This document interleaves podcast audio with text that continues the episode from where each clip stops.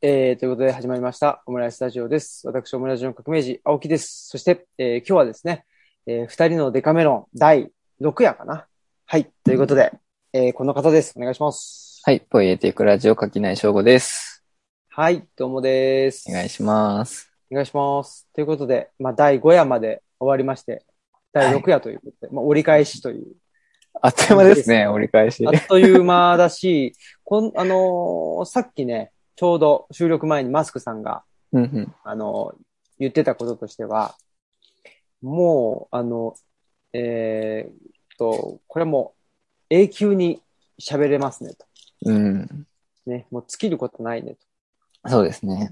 と。ね、いうことで。うんまあ、あれですよね。オムラジもポイエティークもそうかもしれないけど、やっぱり何ですかね。配信するんだったらとか、うんうん。ラジオだったらこれぐらいは面白くないと、みたいな、なんか、うんハードルを設けてしまうと、続かないかもしれないけど、ああ、そうですね。うんうん。ね。あの、基本的にまあ、二人が楽しく喋れてりゃいいやっていうとこうんろうん。のものを配信してますんで、そうですね。うん。うん。それはまあ、ずっと続けれるそうですねか。なという。うん。ああ、でもやっぱりそのなんだろう、クオリティっていうものをどこまで本当に担保しなきゃいけないんだっけみたいなのは、すごい結構、なんか大事なポイントだなと思っていて、僕は自分でその何かものを書いたり、まあこういったポッドキャストをやったりするときに、なんか一つこう最近立ててるスローガンとして、やっぱり世の中の大したことないものの総量を増やすっていう。のを一個掲げていて、なんか大したもの多すぎるなって、なんかやっぱりその商品化しようってなると、やっぱり何かしらちゃんとしてなきゃいけないっていうので、いろんなこう、チェックが入っていくと思うんですけど、まあそういうプロセスを通ってしまうと、なんだかんだ大体みんな似たり寄ったりになっちゃうと。でなんかそれはある意味一つ安心な、こう、クオリティとか間違いのないものはできるかもしれないけれども、まあなんか、特に面白くないんだよなというか、なんか割と、ただ単が楽しくぐっちゃべってるだけみたいなものが欲しいときに、意外とそういう雑味が多いというより、むしろ雑味しかないようなものっていうのが、そんなにこう流通してない。なんかそれって、なんかインターネットのあり方としてもったいないんじゃないかというか、なんかインターネットこそその素人臭い、完成してないやぼったいものみたいなものが、もっとこうたくさんホイホイあって、いい場所のはずなのにな、みたいな。感覚がなんかあるような気がしますね。だから、うん、大げさに発信者なのであれば、こうあるべきみたいなもの、あんまりこう、あの、規範意識として持たない方がいいんじゃないかみたいなところを、うんうん。うん、なんか、体現したいというか、なんかもっとこの程度でいいんだよみたいなところをやりたいなみたいな感じがある気がしますね。うん。うんうんうん。僕らもそうですよ。やっぱり、あの、オムラジもね、あやっぱり未編集っていうところにこだわったっていうのは、もうちょっと世の中が編集されすぎてないっていう。うんうんうんうん。っていうのが思ったし、で、うん。その編集、まあ、編集自体はいいんだけど、やっぱりなんで編集してんのかって言ったら、うん。まあこれも何度か言ってるかもしれないけど、そのニーズっていうものに対して、うんうんうんそのニーズに応えるために編集するっていう。うん。うん。それがちょっとどうなんっていうのが、やっぱり、うんうん。最初に思うところで、うん。うん、じゃあ、そのね、まあニ、ニーズっていうのは、まあ、いわゆるなんだろうな、大衆であったり、なんかあんまり顔の見えない存在じゃないですか。そうですね。うん。うん。で、その顔の見えない存在に、を意識して、なんか、何かものを作るっていう、うん作らなきゃいけないっていうのはちょっと、なんかおかしくないっていう。そうなんですよね。これは思ったんで。まあ、と言いつつ、オムラジは無観客試合だと言って、うんうん顔の見えない存在を。意識はしてるわけですけど、うんうんただし、なんか、だこの差って何なのかなと。このニーズっていうものとね、無観客っていうもの。でもそれ多分全然、なんか、なんだろうな。似てるようで全然違うことなんだなっていうのは感覚的にわかるというか、うんと、あの、タモリが、あの、の、言ったということで有名な言葉として、あの、仕事じゃないんだから真面目にやれって、うん。あの、タモリがこう、何かこうあす、ゴルフだったかな？まあ何かの時に、こう、お叱りの言葉としてこう、言ったっていう、あの、エピソードがありますけど、やっぱりなんかその、仕事における真面目さって、ある意味その、顔の見えないニーズを満たしていくっていうことに特化するわけなので、ある意味それってその、遊びとしてはめちゃくちゃ不真面目なんですよね。やっぱりその全力で自分たちのこう楽しさだったり面白さみたいなものを追求していこうと思ったら、やっぱりそのニーズから全然外れたところで、まあそれこそだから無観客試合のような真剣さで、なんかこうやっていかなければ、そもそもこう成り立たないようなものでもあるような感じがして、なんかやっぱりそのこう、うん、仕事と遊びの、ににおけるこう、真面目さっていう言葉のこう、どっちの文脈に置かれるかで全然、こう内容が異なってくるみたいなところと、ちょっとこう重なってくるようなところがあるのかなって感じがしますね。うん。うんうんうん。なんかそのね、仕事っていう中で、うん、僕の仕事は結構、そういう意味で分かりやすくて、うんうん。なんていうか、まあ、あの、利用者さんがいるんですよ。うんうん。利用者さんっていうのは、うち、僕はその就労移行支援っていう、まあ、就労支援サービスっていうサービスを提供している事業者でもあるので、それを利用すする人間がいる。うん。うんうんだだから、その人のために何かをするっていうのが、やっぱり本文だろうとうんいう。うんうんすごいわかり、ある意味わかりやすいんですけど、うんうんなんかそうじゃなくって、その、例えば制度であったり、うんうん。なんか、そういう具体的な人間がいないにもかかわらず、いや、こういう場面ではこうしなきゃいけないでしょとか、うんうんうん。そういう、なんていうのかな、うん、言葉遣いはダメでしょとか。うんうんだから、僕は常にその文脈を意識して、うん文脈の中で判断してるうん。から、やっぱり具体的なあの場面の中で判断してるんですけど、うんうんなんかそうじゃなくてちょっとそこから離れた部分でう、ん。ん、なんだろうな、まあやっぱ制度とか法律とかっていうのが、だからその場面に法律が合致してればいいんだけど、うんうん。なんかしてないのに、まあ、いわゆるなんかわかんない、く空文というか、なんか全然、この、単に人の自由を縛るだけのものになってしまっているもうんうんの、それを、なんか、五章大事に守ろうとする人って結構、うん 言っちゃダメだけど、仕事の中にもいて、ああ、なるほど。はいはいはいい。や、それ何のためにその、ルールを守ろうとしてんのっていう。うんうんでこれも多分前、オンリーディングさんで話したのかなその、ルールって何っていうはいはいはい。うん。話だと思うんだけど、うん僕はその、まあ僕の場合は仕事の場、仕事仕事のにおけるルールであれば、うんやっぱり利用者さんが、あーのためにならないルールって何なのとか、ただまあ職員のためにならないルールって何なのとか、具体的に人間が、あの、そこから抜けてしまったルールって、うん。まあそれいらないとは言わないけど、それを無批判になんか守るっていうね。うん。それは別になんかちょっと、なんかおかしくないって思うところが。うん、そうですね。ありますね。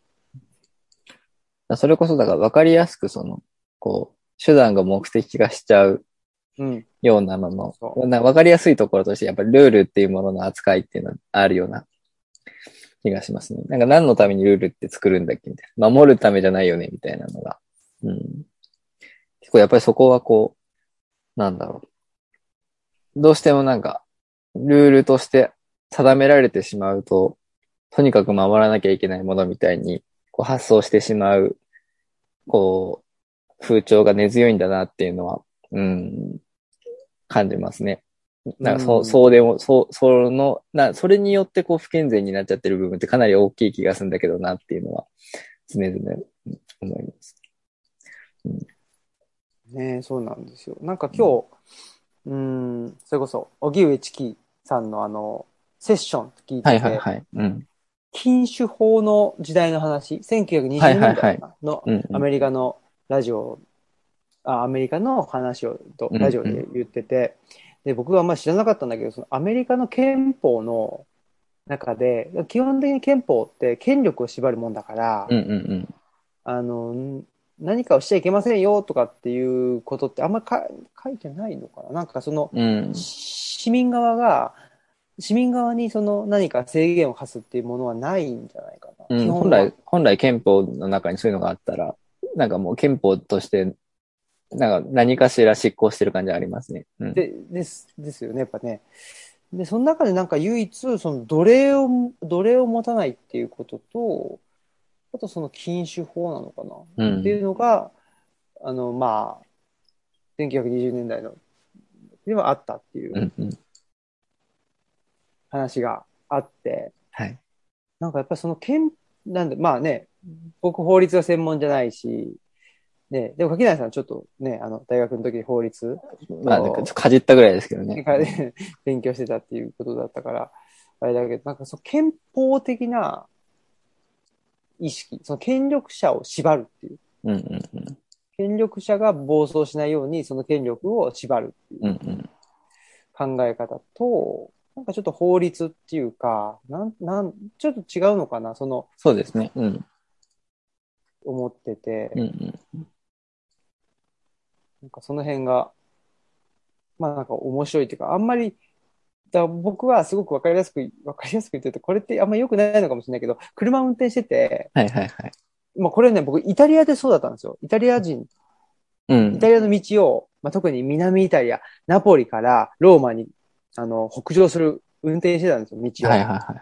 その時すごく感じたんだけど、ん道の、道路の、まあ、交通の法っていうんですか？うんうん。交通のルールって、いいつ必要なんだって言ったら、対向車が来た時なんですよ。はいはいはいはい。うんうん。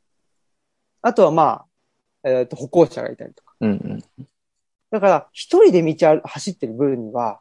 別に、あのー交通法とか別に必要ないじゃんっていう考えうんう方んうん。だなってすごく思ったんですよ、イはいはいタリアにはいはい。ああ、なるほで、ど。僕も、あ、そうだなと。だから、道って真ん中に、なんていうのあれ、ち中央線線みたいなのがあるでしょ、うんうんうんありますね。うん。あれが、あの、引いてあって。うん。で、まあ、日本人であれば、右ハンドルで左側を走ったりするわけじゃないですか。うんうんうん。で普通それ、そこ走るよね。でもそのイタリアの、南イタリアの場合はみんな真ん中走ってんの。うんへえ。うんうん。で、対向車が来たら、その線を、まあ、目安にして、と、と避けるんだよね。はいはいはいはいはい。うんうんうん。で、僕はどっちかというとそっちの人間なんですよね。うんうんうん。なるほど。はいはい。そう。だから普段からルールって守んなくてよくねっていう。うんうんうん。何かまあ、ひね、あの人と何かがあったりとか、まあそのルールが必要になったら、ルールを使えばいいし、まあ守らないとね、うんうんいけないしっていう発想なんですようん。ね。うんうん。それはすごいよくわかります。なんかそれこそだから、なんだろうな。うんと、仕事であれば、うんと、明確にそのお客さんというか対向車線がいるわけじゃないですか。だその、こう、その人とどういうふうに、こう、あの、その場であったりとか、うんまあ、うまくその、取り回していこうかというか、まあ、うまくすれ違うにはどうすればいいかっていうのを、まあ、考えていくっていうのが、まあ、そもそもその、仕事においては必ず出てくるものだと思うので、あの、そこに何かしらのルールが設定されることっていうのは、まあ、その必要なことだと思うんですけど、例えばこの、あの、ポッドキャストの配信とかっていうのは、いるようでいないじゃないですか。なんだろう。別に誰に望まれてやってるわけでもないのうんで、うん対向車線いない状態でやってるから、だからそれこそだから別にその、引かれてる白線とか全く無視して構わないわけですよね。なんか、うんうんあの、事故らない、何かどっかに変にぶつかったりとかしないように、走れてさえいれば、それで十分じゃないかっていうので、なんか本来いいはずなのに、なんか意もしない対向車を想定して、なんか道のこっち側を走ってなきゃいけないとか、なんかもっとこういうふうにちゃんとしなきゃいけないみたいなことを考え出してしまうと、ちょっとなんかおかしなことになりそうだなっていう感覚は、なんかすごいわかる気がしますね。うん。ね、だからなんか、うん。ね、あの、ルールってなんだろうっていう。あの、ゲーム、例えばグランドセフトオートとかはいはい、はい。やります、ああいうの。僕やったことないですね。あなんあか流行ってまししたけど。うん。そうそうそう。僕もあんまないんですけど、だから、うん。ああいうのってほら、まあ、架空のバーチャルの世界で、うん、うん。なんか好き放題できるみたいな。はいはいはい。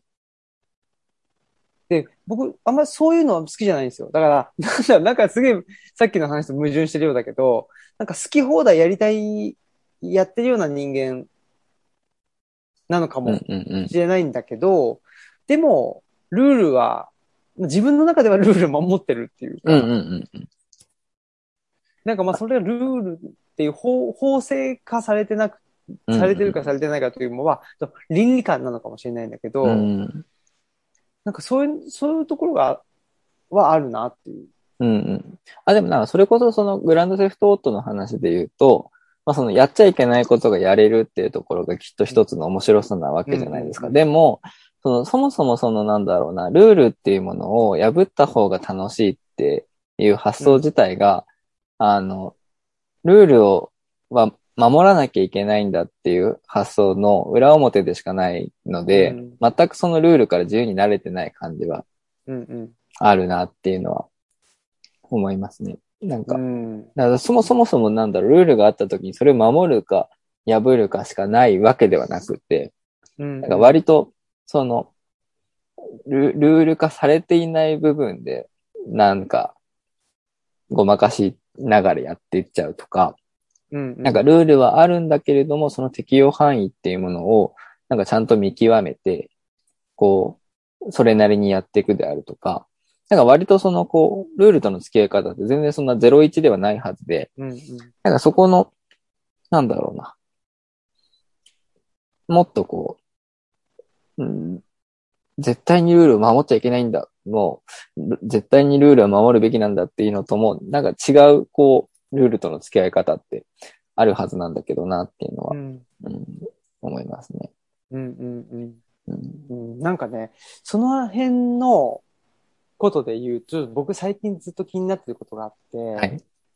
あの、アナキズムに関してどう思いますかっていうのを。ちょっと質問したくて、うんうん。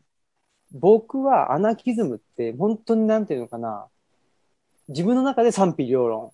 うんうんで、なんか、うーん、だから、うん、まあ、ある種のククロポトキンみたいな、はいはいはい。ピョートルクロポトキンみたいな、なんか性善説みたいな感じで、相互扶助その。のうんそうそうそう。に、基本は、まあ、い生き物で、まああっても人間で、まああっても相互扶助の、お相互扶助の、あの、なんていうのかな。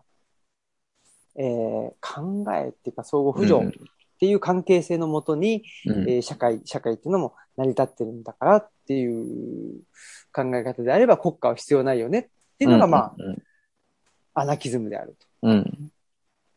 まあ、それは確かにまあそうなのかな。そういう側面もあるな。うんうんうん。だけど、なんか、いや、そんな国家なんていらねえんだよって言われちゃうと、いや、いるでしょうって。うん。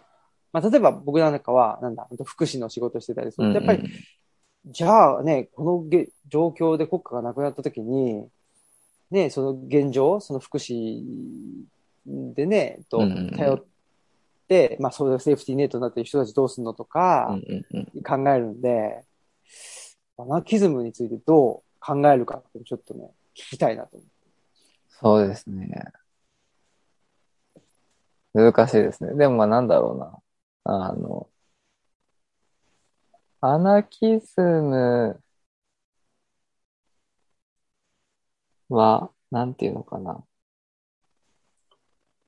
でもやっぱり僕はそのルールがないと、うまくその、なんだろう、自由っていうものはルールがないとそもそも成り立たないというふうに考えているので、まあちょっとアナキズムに対してそんなに解像度が高くないからあれですけど、まあそのなんだろうな、ルールというもの自体を、あの、ゼロにしてというか、何もないままに、あの、全部を全部、こう、いちいち、こう、議論の上、全会一致で決めていこうみたいな運用の仕方として、こう言われるようなアナキズムに対しては、割と、あの、それは立ち行かないんじゃないかなみたいなもや、もやはありますけど、まあなんか別にその、ルールが運用できる掃除さえ整えば、まあ割と国家は、なんか、あってもなくてもいいというか、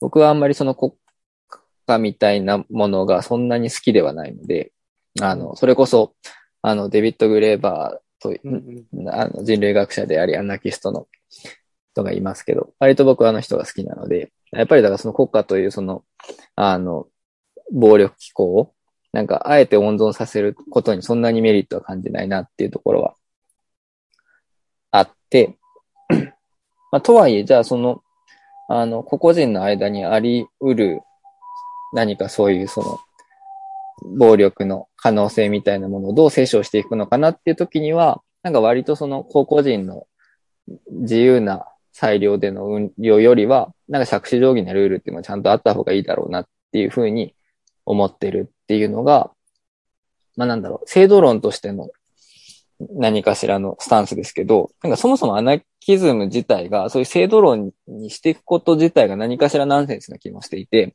うんなんかアナキズムの本質って人に親切にしましょうってことだと思うんですよ。うんだから、だからそ、それに関してはその通りだよねというか、うんうん。だあの、なんていうのかな。人に親切にしていられる間って国家いらないじゃ、っていうのは当然だと思うんですよ。なんか、あの、グレーバーはそれをどちらかというと社会主義の例えで言ってましたけど、資本主義っていうものは社会主義っていうものが内面、中で、内部でうまく稼働してないと、そもそも成り立たない仕組みなんだと。で、なぜ、なぜかっていうと、例えばあなたがオフィスで働いているとするでしょうと。そこで、ちょっとそこのペン取ってって同僚に頼んだ時に、そのペンを取るっていう労働に対する対価に君は何をくれるんだみたいなことを言う人はいないんだと。そこで何も見返りを求めずに、はいどうぞって、ペンを渡してくれると。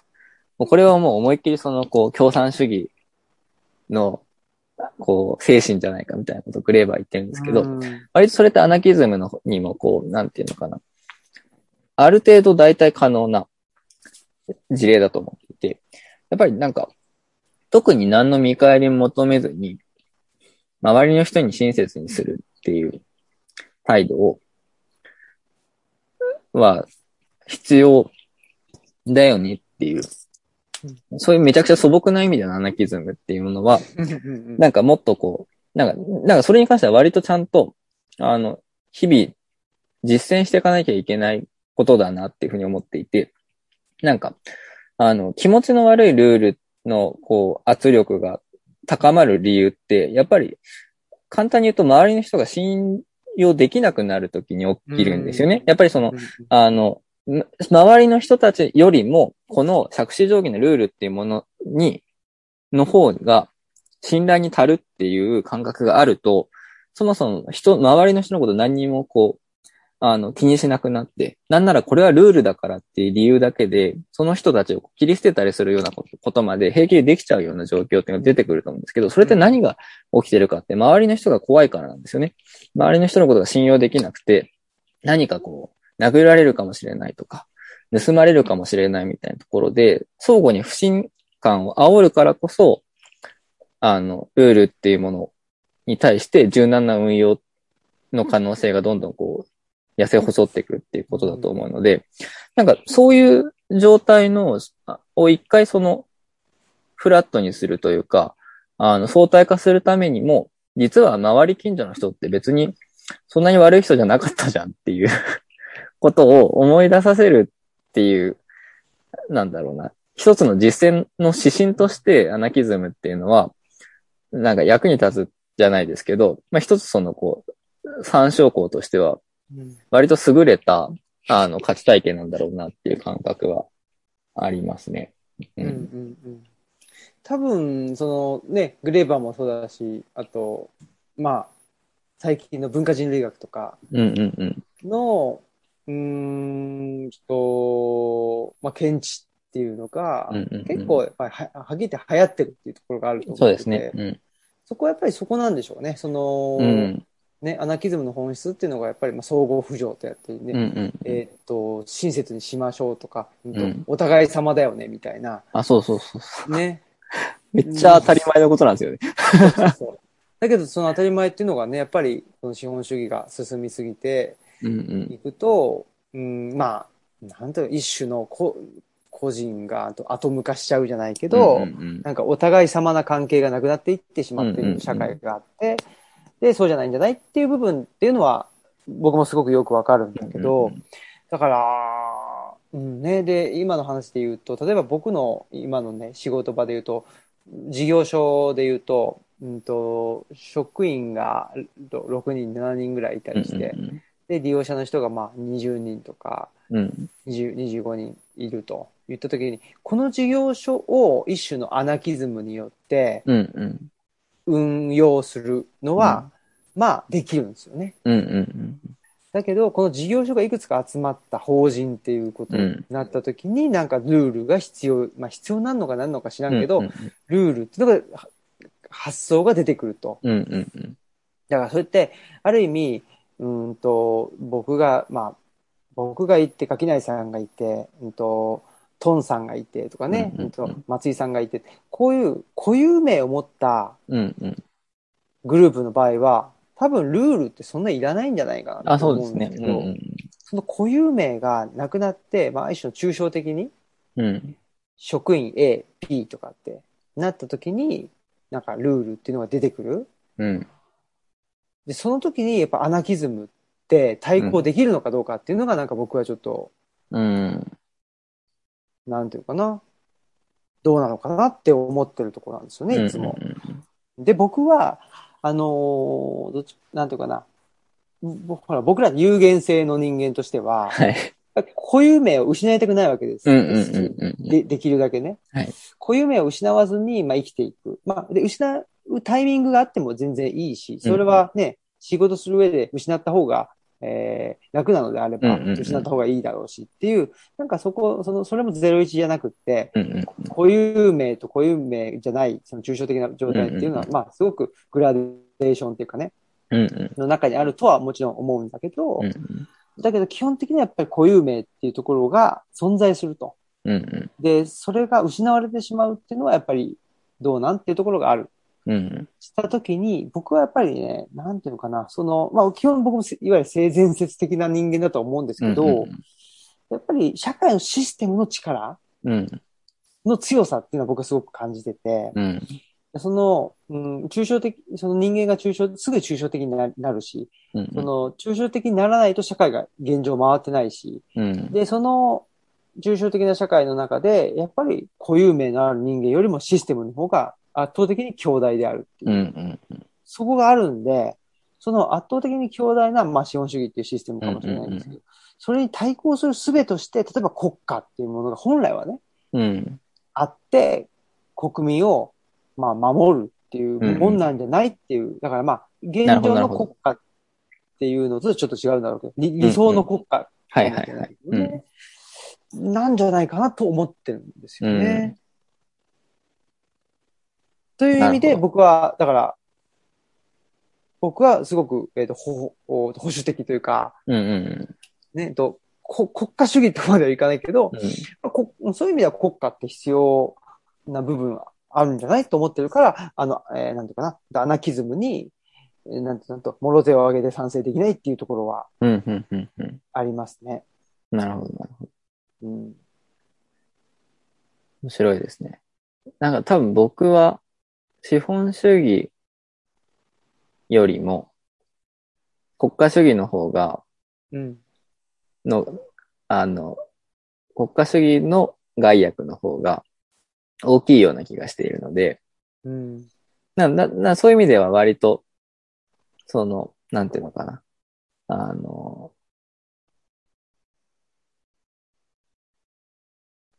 割とそのアナキズム的な考え方っていうものに対するシンパシーは、割となくはないのかなっていう感じはするんですけど、なんか、それはそれとして、なんか、その素朴にアナキズムというものに対して限界を感じるとすると、本当にそんなに万人を信じられるかっていうか、うん。そんなにこうみんなのことを信用できるかみたいなところで、僕はそんなにできないなって思ってしまうっていう、なんかやっぱりそ、そこに素朴な限界がある気がするんですよね。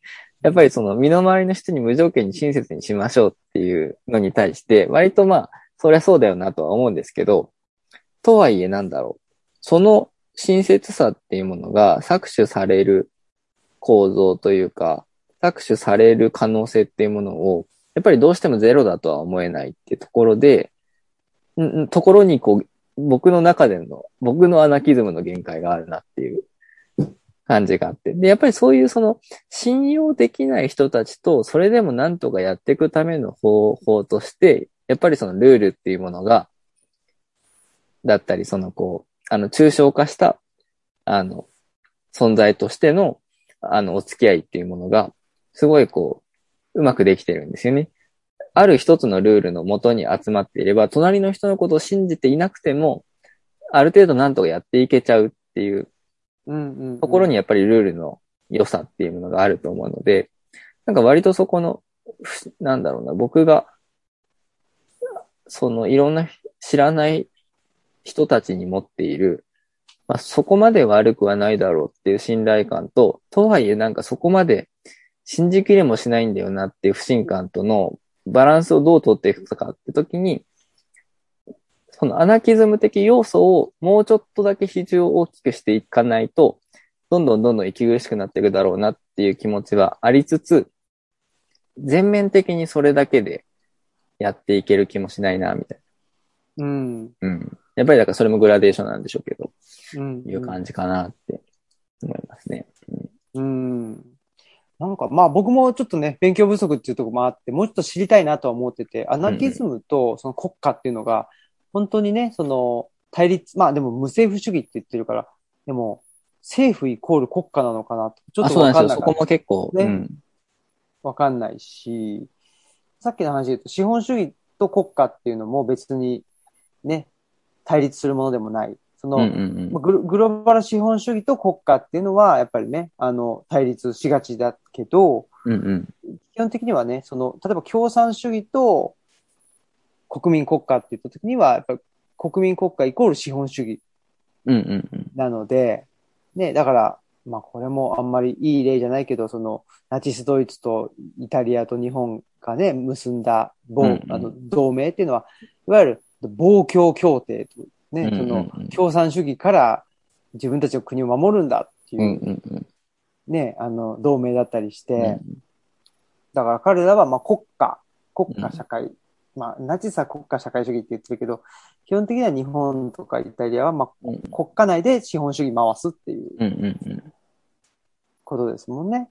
まあ、一種のブロック経済みたいなもんで。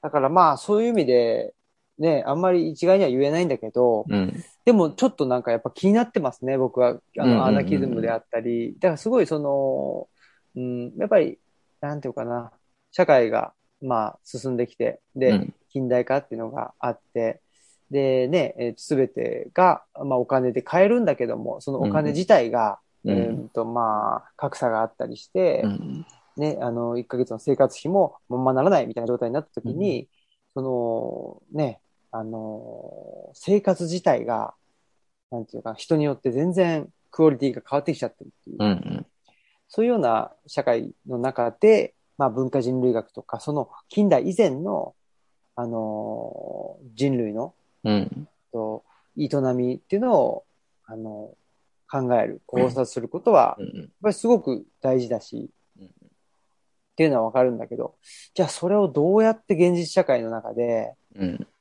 僕たちは使っていったらいいのかしらっていうのはちょっと、いろいろと、その辺は考えたいなってそうですね。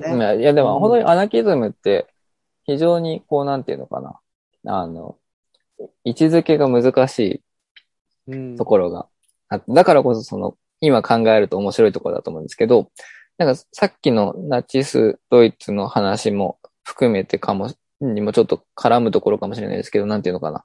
あの、いわゆる共産主義みたいなものと、その国家主義みたいなものっていうものの相性が非常に悪いっていうのは、なんか割とわかりやすい対立軸というか、うんと、ここで僕としても結構矛盾があるんですけど、なんていうのかな。あの、共産主義っていうのはそれこそその無限定な、あの、普遍性っていうものをまず思考しているわけじゃないですか。で、国家主義っていうのはどちらかというと、それこそ、さっきまで僕らは良しとしていた有限性っていうものを元にこう、あるものなんですけど、僕はそこで、なんだろう、国家の持っている有限性みたいなものに対しては、割と懐疑的で、うん、なんそ、そこに、ね、やっぱりなんかその国家というものはあまりいいものだと思えてない部分があって、どちらかというとそこに関しては、無限点の共産主義的なあり方の方に割とシンパシーを感じがちなんですけど、なんかそこのスタンスの違いがなんで起きるかっていうと、やっぱりそのルールのに対するスタンスの違いとかなり近いものがあると思っていて、僕はそのルールに関してはグローバルスタンダードがある程度あり得ると思ってるところがあって、その、うん、ある程度普遍的に適用可能なルールみたいなものを、あの、一つ、あの、あるとした上で、その中での平等っていうものを思考しようとするっていう、まあその共産主義的な発想みたいなものに対しては、なんか、そういうルールが作れたらいいよね、みたいな素朴な、こう、親近感を感じるんですけど、うん。なんていうのかな。やっぱりそこでその何かしら有限性っていうものを、そういうその、ある意味、人の生き方というか、人の生活のレベルみたいなところ、物質的な豊かさみたいなところにまで適用していこうとすると、割とそのこう、格差であったり不平等だったりっていうものを是正する、あの、黙認するような方向に傾いたような気がしていて、例えばその国家主義でこう、そこでこの国家というものの中だけのことを考えていればいいですよ。で、まあそれこそグローバル資本主義っていうものから身を守るための国家っていうのを考えましょうってなった時って、ある意味で、その他国がどれだけ貧乏である、で苦しんでいようが、自分たちには関係ないっていうようなスタンスと、割とこう、神話的だと思っていて、そうなると割と国家の中でも、まあ今起きてるような状況ですけど、ある特権的な階級の人たちさえ潤っていれば、そ、そこから外れていった人たちに関しては、うん、特にそこの物質的豊かさっていうものは、まあ、諦めても仕方がないみたいなところで、まあ割とその際限なく適用範囲を狭められちゃうみたいなところがあると思っていて、そのルールというものによって守られるべき範囲っていうものに関しては、あんまり有限性を設けないで、割と無限点にやってしまった方が、そうじてハッピーなんじゃないのみたいな、こう素朴な理想論を多分僕は割とこう思い描いているんだろうなっていう感じがあるなっていうのが、ちょっとここまで話してきて、なんとなくまとまってきているところで、そうなってった時に、割と、とはいえ、やっぱりそこには何かしらその、共通のルールっていうものによって有限性を担保しておかない限り、あんまりそもそもそのうまくいかない気がしていて、アナキズムの国家を廃した方がいいだろうっていう考え方自体には割と賛成なんですけど、とはいえそうなった後に、じゃあ誰がそのルールというものの正当性を担保するんだみたいなところで、やっぱりちょっとわけがわかんなくなっちゃう。で、そうなってくると、やっぱり共産主義のように、何かしらその、こう、あの、こう、えっ、ー、と、とっさに出てこないな。なんだっけ。えっ、ー、と、なんか大南インターナショナルみたいな、こう何かしらのその組織によって、はいはい、あの、策定されたルールのもとに共産権の、あの、運用っていうのをやっていきましょうねっていうような、何かしらそういう組織的なものを想定しない限り、そのルールの徹底っていうものは成り立たないだろうなって気がしていて、そこのルールというものを策定して運用していく期間そのものまで否定してしまうみたいなところまで突き詰めたときに、どううまくやっていくと思ってるんだろうっていうところの、あの、があんまりこうピンときてないっていうところで、ちょっとこうアナキズムに対して自分のスタンスがどうなっていくんだろうっていうのが、うん、うん、決めきれない理由というか、うでも、ね、だからかつそこのどっちつかずくかに結構こう、惹かれる部分もあるな、みたいな感じなのかなって。うん。アナキズム、まあ、原理主義的なアナキズムだと、まあ、だから、アナキズムっていうのをよく知らないまま喋ってるからよくないけど、うん、まあ、何も組織を持たないということでは多分ないんだろうね。うん、うん、そうですね。うん。うん。で、だけど、まあ、柿内さん的には国家っていうものはちょっとやっぱり違うんじゃないかとうん。いうことだよね。で、その国家も、まあ、果たして国民国家っていう国家なのか、うんそれともその江戸江戸時代ってだって280とか、えっ、と、うんうん。藩って言われてたけど、そうですねまあ藩ってね、いわゆる国なわけでしょ？うんうんうん。だか、ら、まあ、ローカルの国家だったわけで、うんうん。でそういうものはどうなのかっていうね。そうですね。う。うんん、その国家イコール国民国家の話なのか、それとも、すごく地域性、うんうんうん。えーが、まあ、地域に、なんていうかな、根付いたっていう、うんうん。そういう、まあ、いわゆる組織のことを国家と呼ぶ場合もあるだろうし、そうですね。うん。うん。って言ったときに、やっぱり国民国家はちょっと違うんじゃないかなっていううん。あ、そうですね。うん。ね、とこなのかなとも思うし、じゃあ、ね、そ、そこ一旦フラットにした上で、で、まあ、い一応世界史上ではそこをフラットにした上で、じゃあどうしたら、どうしたかって言ったら、国民国家がみんなで集まって国連を作ったわけでしょ。うんうん、そうですね。うんうん。ね。で、止まってるわけですよね。そうですね。あの、人類の歴史はね、うん。そうですね。止まっていて、で、国連っていうのが、まあ、機能していないっていううんとこですよね。ですね。ほんね。だまあ、そもそもだってね、第一次大戦が起きちゃって、で、国連作ったけど、で、止めれなかったわけだからね。うんうん。止めれず、で、第二次大戦が起きちゃって、で、まあ、また、ね、国連作ったんだけど、うん。作ったっていうかね、あの作ったけど、まあ、結局、うさ、最近で言ったら、まあ、アフガニスタンのね、うんうん状況とか、ちゅうことになってるわけなので、ですねまあ、国民国家の、まあ、限界でもあり、うん。まあ、そんなんずっと言われてることっちゃ言われてることかもしれないけど、じゃあ、ね次の組織ってね、国民国家じゃない組織っていうのがちょっとな、なんとか想定しづらいようなうんうんうん。状態になってうんうん。いるのが今なのかなっていうのはねそうです。ね。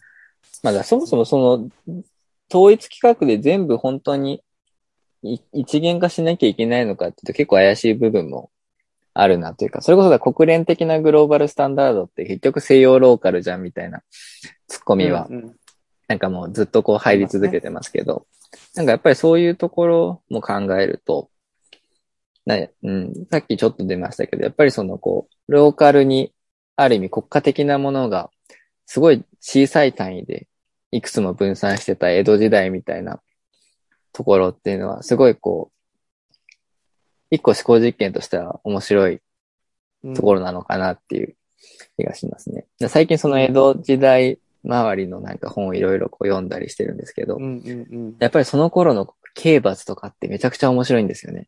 なんか大体において、その盗みであったりとか悪いことをした人たちって、あの、自分の藩から追い出して、自分のこの近隣の藩にもう二度と近寄っちゃいけませんっていう、うん。あの、札をつけて追っ払うんですけど、うん。そうしていくと、その、近隣の藩の治安が悪化していくわけですよ。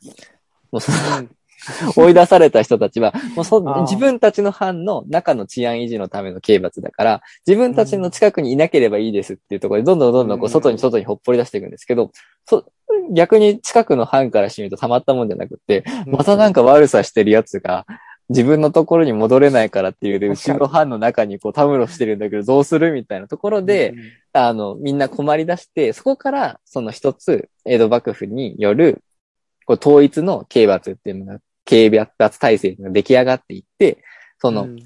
その臭いものをお隣さんに押し付けるみたいなことはやめて、ちゃんと一律で、この一つの方の、あの、国家として、あの、刑罰っていうものをこう、きちんと整罰していきまし、整備していきましょうね、みたいな流れがあるみたいなところを、こう、今、あの、見ててすごいこう面白いなと思ってるんですけど、でやっぱりだからその、統一規格にしないといけない部分もあれば、ローカルの方がうまくいく部分もあるんだけれども、何にせよ、何かしら区切ってしまうと、その区切りの外側に対してどこまででも無責任になれちゃうっていう、なんかその申請が一番根深いような気がしていきますね。うん、確かにね。うん、自分のところっていうのを区切っちゃうとね、そうなんですよね。うん。じゃあ他のところはどうでもいいのかっていうそうそうそうそう。ことに確かになってくるっていうことはあるけど、うん、でも、なんていうかな？まずは、じゃあね、ほら、なんていうかな？いや人類みんなをあと救いたいんですとかってね、うん。いい年こいて言ってる人に対しては、ね、いや、まずは足元からっていうのはね、そうなん言った。りもするね。うん。するし、ただ、足元さえやりゃいいのかっていうとそうでもないっていうとこそうそうろで、そうそう。なかなか確かに難しいですね。そうなんですよ。うーん。いやーでも本当になんか途中で話したような話かなって思いますね。近日本っていうのは近代になり、近代国家うんうんうんになりきれていないっていう。そうですね。うんで、うんじゃあその近代国家の要件って何なの？っうん。ていうと、やっぱり論理性とか統一性じゃないかっていう。そうなんですよ。ねだからそもそも論理性だったり統一性みたいなものが、本当に実現可能かどうかっていうと、限りなく怪しいとは思うんですけど、うん。でもやっぱりその人類みんな幸せにしたいみたいな、ある意味そういう普遍性への欲求みたいなものが、なんかなしにしては本来あまりうまくないというか、わざわざこう人が人のあの力で何かをでっち上げていく回すらなくなっちゃう感じがするので、なんか割とそこの個々人の有限性っていうものは引き受けた上で、そうではないその普遍みたいなものをいかにしてこう実現していくのかみたいな態度が、なんか本来近代的な態度まあ、その、そもそも一度でもあった試しのない近代的態度ってものなんだろうなっていう、うん、気がしますね。うん。確かにな。それをもうちょっとなんかですね、なんだろうな。新しい言葉というか、うん。で、ちょっと表現できたらね、いいかなってそうですねいいう気はしますね。そうですね。そうなんですよ。で、その新しい言葉はおそらくアナキズムではないっていう、そうそうそう。ではない。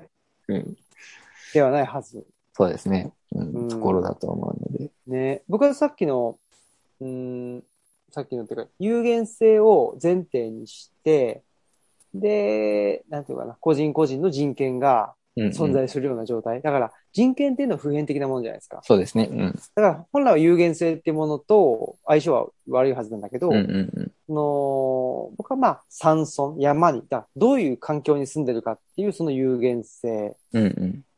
を持ちつつも、やっぱり人権って普遍性を持つっていう、うんうんうん。これをまあ、山村デモクラシーとはいはいはい。うん呼んで、で、ちょっとね、概念化していきたいなとは思ってるんですけどね。ちょっともうそういう言葉をどんどんとそうですね作っていかないと。作っていきたいですね。サンプリング的にね。そうですね。うん。ちょっと今、ここに折り返しに重すぎて、ようやくこう二人のデカメロンの、こう、なんでしょう、目標じゃないですけど、努力目標ができて、できてきましたね。ね新しいそういう言葉を何かしら見つけていこうと。そう。でもね、これ、自分で言うのもなんだけど、結構僕は比較的それって好きだし、うん得意な方なんですよね。うんなんか、うんうん。サンプリングっていうかね、なんか、うん、で、あとは、うん、なんかい、言葉の、言葉の意味はよくわかんないんだけど、まあ、サンソンデモクラシーにしても、うんうんうん。ね、あの、二人のデカメロンにしてもそうだけど、はいはいはい。よくわか。んないけど、なんか、ちょっと、聞いたことがあるものうんうんうん。と、まあ、聞いたことがあるものと聞いたことがあるものを、ね、うん。組み合わせるじゃないけど、そうですね。そういうのは結構好きっちゃ好きですね。うんやっていきたいですね、だから。やっていきたいですね。だから僕の中での今の、なんだろう。今言語化できてるところで言うと、やっぱり、こう、人には親切にした方がいいっていう、すごいこう素朴なところが、実はかなり馬鹿にできない、こうん。う、ラディカルな実践に足りうるんじゃないかっていう予感だけは持ってるんですけど、もっとそれをこう、なんか、いい感じの言葉でまとめていきたいなって感じしますね。ねえ、そうですよね。うん、あの、全然関係ない話、急にしますけど、はい。あの、FGO ってあるでしょ？ありますね。はい。それ関係ない人ハマってるんですよね。めちゃくちゃハマってますよ。そうなんやこの、。この一年はもうほぼそれ、それに助けられてましたね。ずっと家にいる生活を。うん。いや、すごい、僕はその横島な理由によって、はい FGO をちょっと始めようかなと思って。おあいいじゃないですか。ちょうど今ギルガメッシュもやってるんであれば。出てきそうますよ。そうそう。エレキだから結局ね、うん。その、僕、僕が講義で話すときに、ちょっとはいはい若い、若い子たちが来てくれたりするうんんですけど、うんそのアーサー王、アはいーサー王がはや流行ってるらしいですよ、とかつって、なんか、うんうんその、事務局の人が言ってくれて、はいはいはいそうなんですか？とか言って。ほんで、うんこうしたら次に、いや、なんか、キルガメッシュもいいらしいですとか言って、うんうんあ、そうですかとか言って言ってたから、なるほど。両方 FGO ですね。そうそうそう。で、多分、多分、だから、結局 FGO の話なんだろうなっていうのがあって、うんうんうん。じゃあもう FGO をちょっとやってみようかしらと思って、うんうんうん。で、と思ってね。スマホでできるんですね。あ、できます、できます。どうだろうちょっと。あの、でも面白いんじゃないですかね。で、それこそ、なんか二次創作のやつってこと？そう、まさしく第5夜でお話してた二次創作の話あ、そうか。だ第5夜だっけ、あれ？だ、あれ第5夜だったかな多分、の話につながってくるというか、うん、うん。やっぱりその、こう、なんだろう。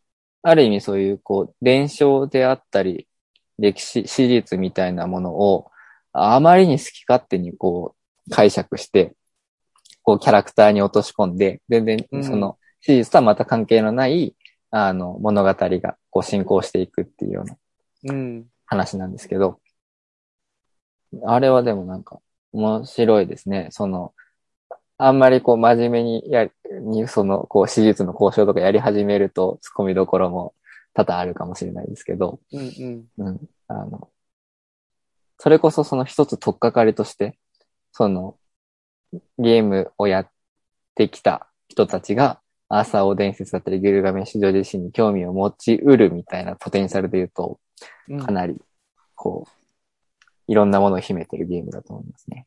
ねえ。うんっていうことで、ちょっと、やってみようかなっていうところは、思ったり。いいですうん。めちゃくちゃ長いので、ちょっそうなのね。と根気がいりますけどね。ねえ。うんいやー。っていうんで、ちょっと、久しぶりに。もともと僕結構ゲームとか好きだったんですけど、はいはいはい。なんかいつの間にかね、なんだろうな。なんか、うん。本は読めるけど、ゲームができない人間になってきたでしょ。うんうんうんうんうん。あ、でもちょもしかしたらちょうどいいかもしれないですよ。あの、ほとんどテキスト読んでるだけなので、おーあの、なんだろう。画面の感じとしては、ときメモとかと多分近いと思います。その、ずっとその紙芝居みたいな感じでキャラクターの下にこうセリフがいろいろあって、それをずっと読み続けていくみたいなのが、まあ、主、主なので、なんかもしかしたらちょっと本読むのに近いような感覚で遊べるかもしれない。うーん、そうなんだうん。そうか。で始めたらぜひあのフレンドになりましょう。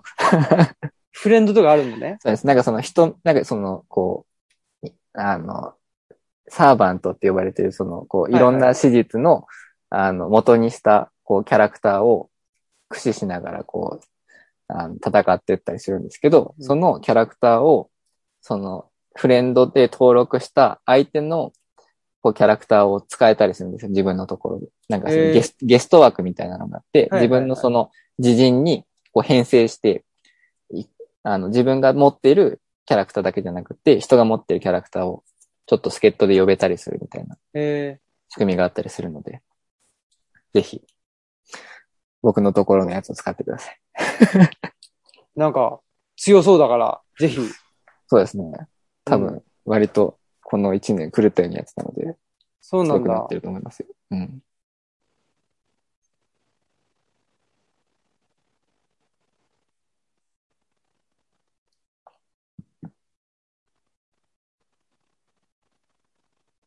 はい、固まっちゃいました。大丈すごいですね、しかし。あ、固まっちゃった。あ、大丈夫です。夫ですか？はい。うん。そうか。ちょっとじゃあ、フレンドになるっていうところで、あ、インターネットですね。不安定ですってなってるわ。あ、やっぱりそうですか。ちょっとこっちも今、多少、何秒間か聞き逃したかもしれないですけど、ね。うんいやー、ちょっとじゃあ、いや、わかんないことがあったらちょっと教えてもらおう。そうですね。ちょっとねじゃあ、もし僕あの、かしたら好、きなキャラ、好きなキャラとしては、まあその、こえっ、と、FGO のキャラじゃなくて、実際のキャラなんです。実際のキャラ実際の、はい。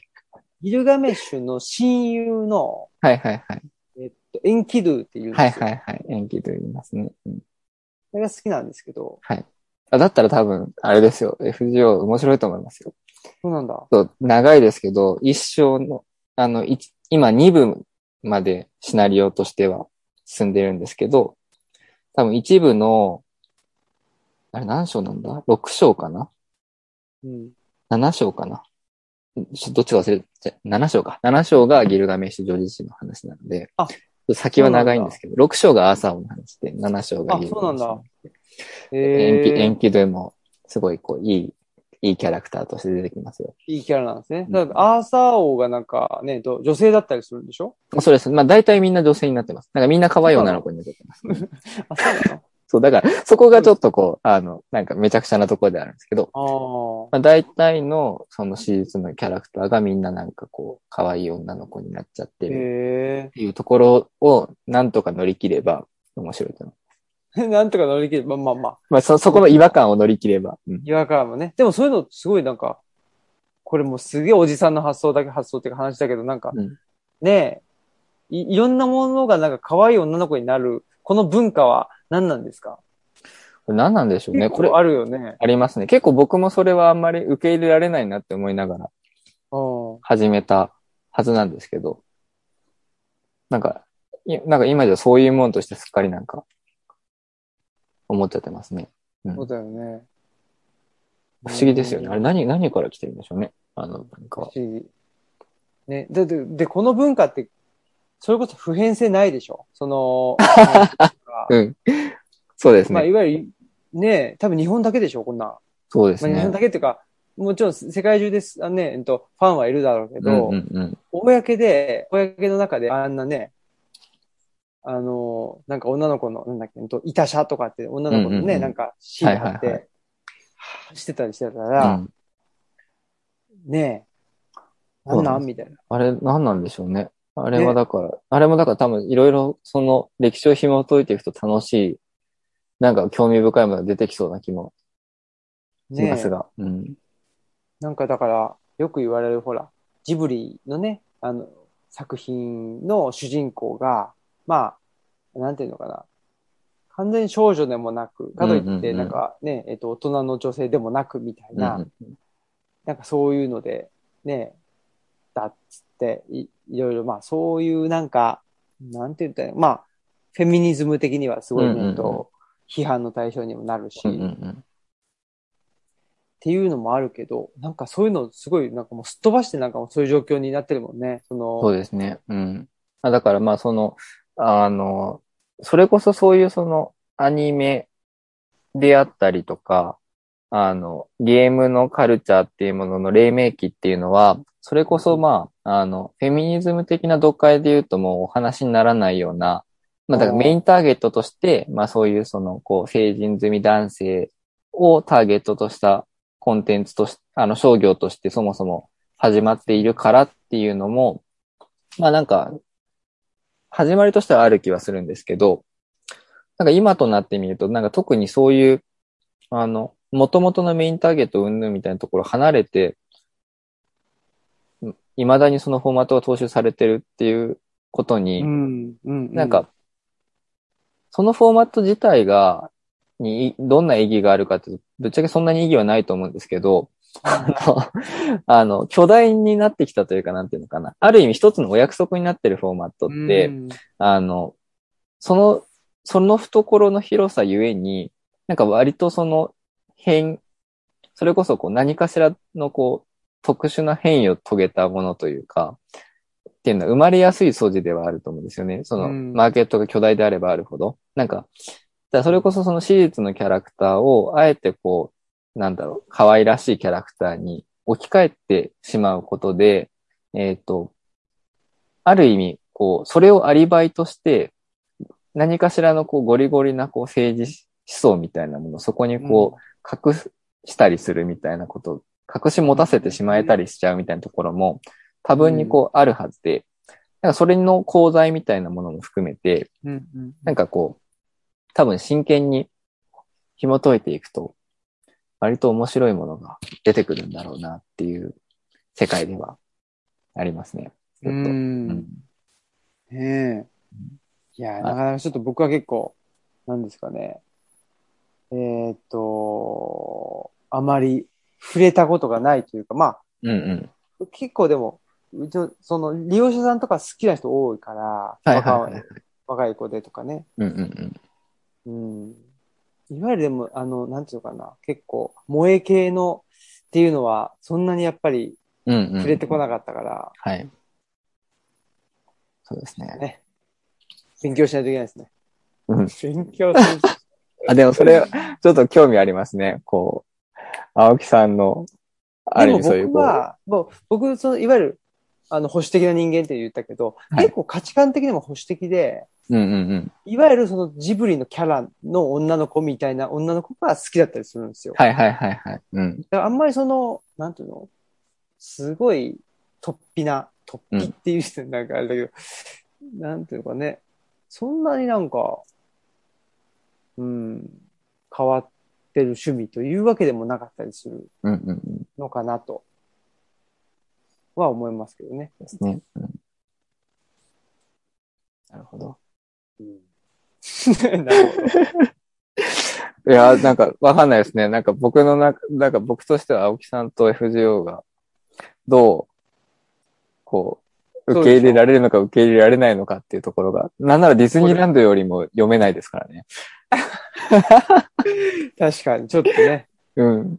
いちょっと、あの、やってみます。ぜひぜひ、ちょっとじゃあそれを、もし、あの、この収録に間に合うようであれば、次回、その次とかにね。お話ができたらいいですね。オンリーディングさんで FGO の話しかしないかもしれない。絶賛ハマっちゃってね。そうそうそうそう。それはめちゃくちゃその話しかしたくないみたいな。誰が本当に聞くんだっていう感じです。本当に。いいっすね。いいですね。はい。そんはい。なことで。はい。1時間ぐらい経ったんですかね。そうですね。うん。はい。もうなんか、着々と、と、なんていうかな、止めどなくなってきてるっていうか、そうですね。取り留めもなさがどんどん増してきます。取り留めもなさが 増してますね。そうですね。まあいいんじゃないですかね。なんか、うん。第、第何夜とか言ってあって、そ、そこで完結してないもんね、話がね。あ、そうですね。だからもうなんか、次また、この次の録音で喋ればいいやとか、だんだん出てきてるから。出てきてからね。オチもつける、ね、もう気がないですからね。もう時間だからやめようみたいなそうそうそうそ感じになってきましたが。う。ね。でも、あれですね。あの、ほら、愛知県とかもね、緊急事態宣言で、うん。そうですね。うん。まあ全国的にね、出てて、どうすんのかな？まあちゃんとね、ちゃんとっていうか、まあ開催されるんだったらね、そそうですね。うん。ちょっとまあ、うん今だとまだ本当に、なんだろう。うん。どうなるかわからないなっていうところでありますが。まあ、どっちにせよこの、あの、ポッドキャストの配信としてはちゃんと10夜までは、そうですね。うんやること自体はなんとなくもうんうんあ。ると思うので。しましょう。多分はい、十夜でもなんか、何もね、あ、そうです。ねそこ、特にそこでこう感動的なクライマックスとかないと思いますけど。ないでしょうね。ないでしょうね。ねえ。ねまあまあまあ、そんなことで、はい。ね、と、夜が更けていきました、みたいな。そうですね。そういう感じですね。まあうん本当にそういう感じですね。今日はこの辺りでお開きということで。そうですね。はい。はい。ということで、えー、本日のお相手は、オムラジオ革命児、青木と、はい。ポイエティックラジオ、かきない証拠でした。ありがとうございました。ありがとうございました。どうもです。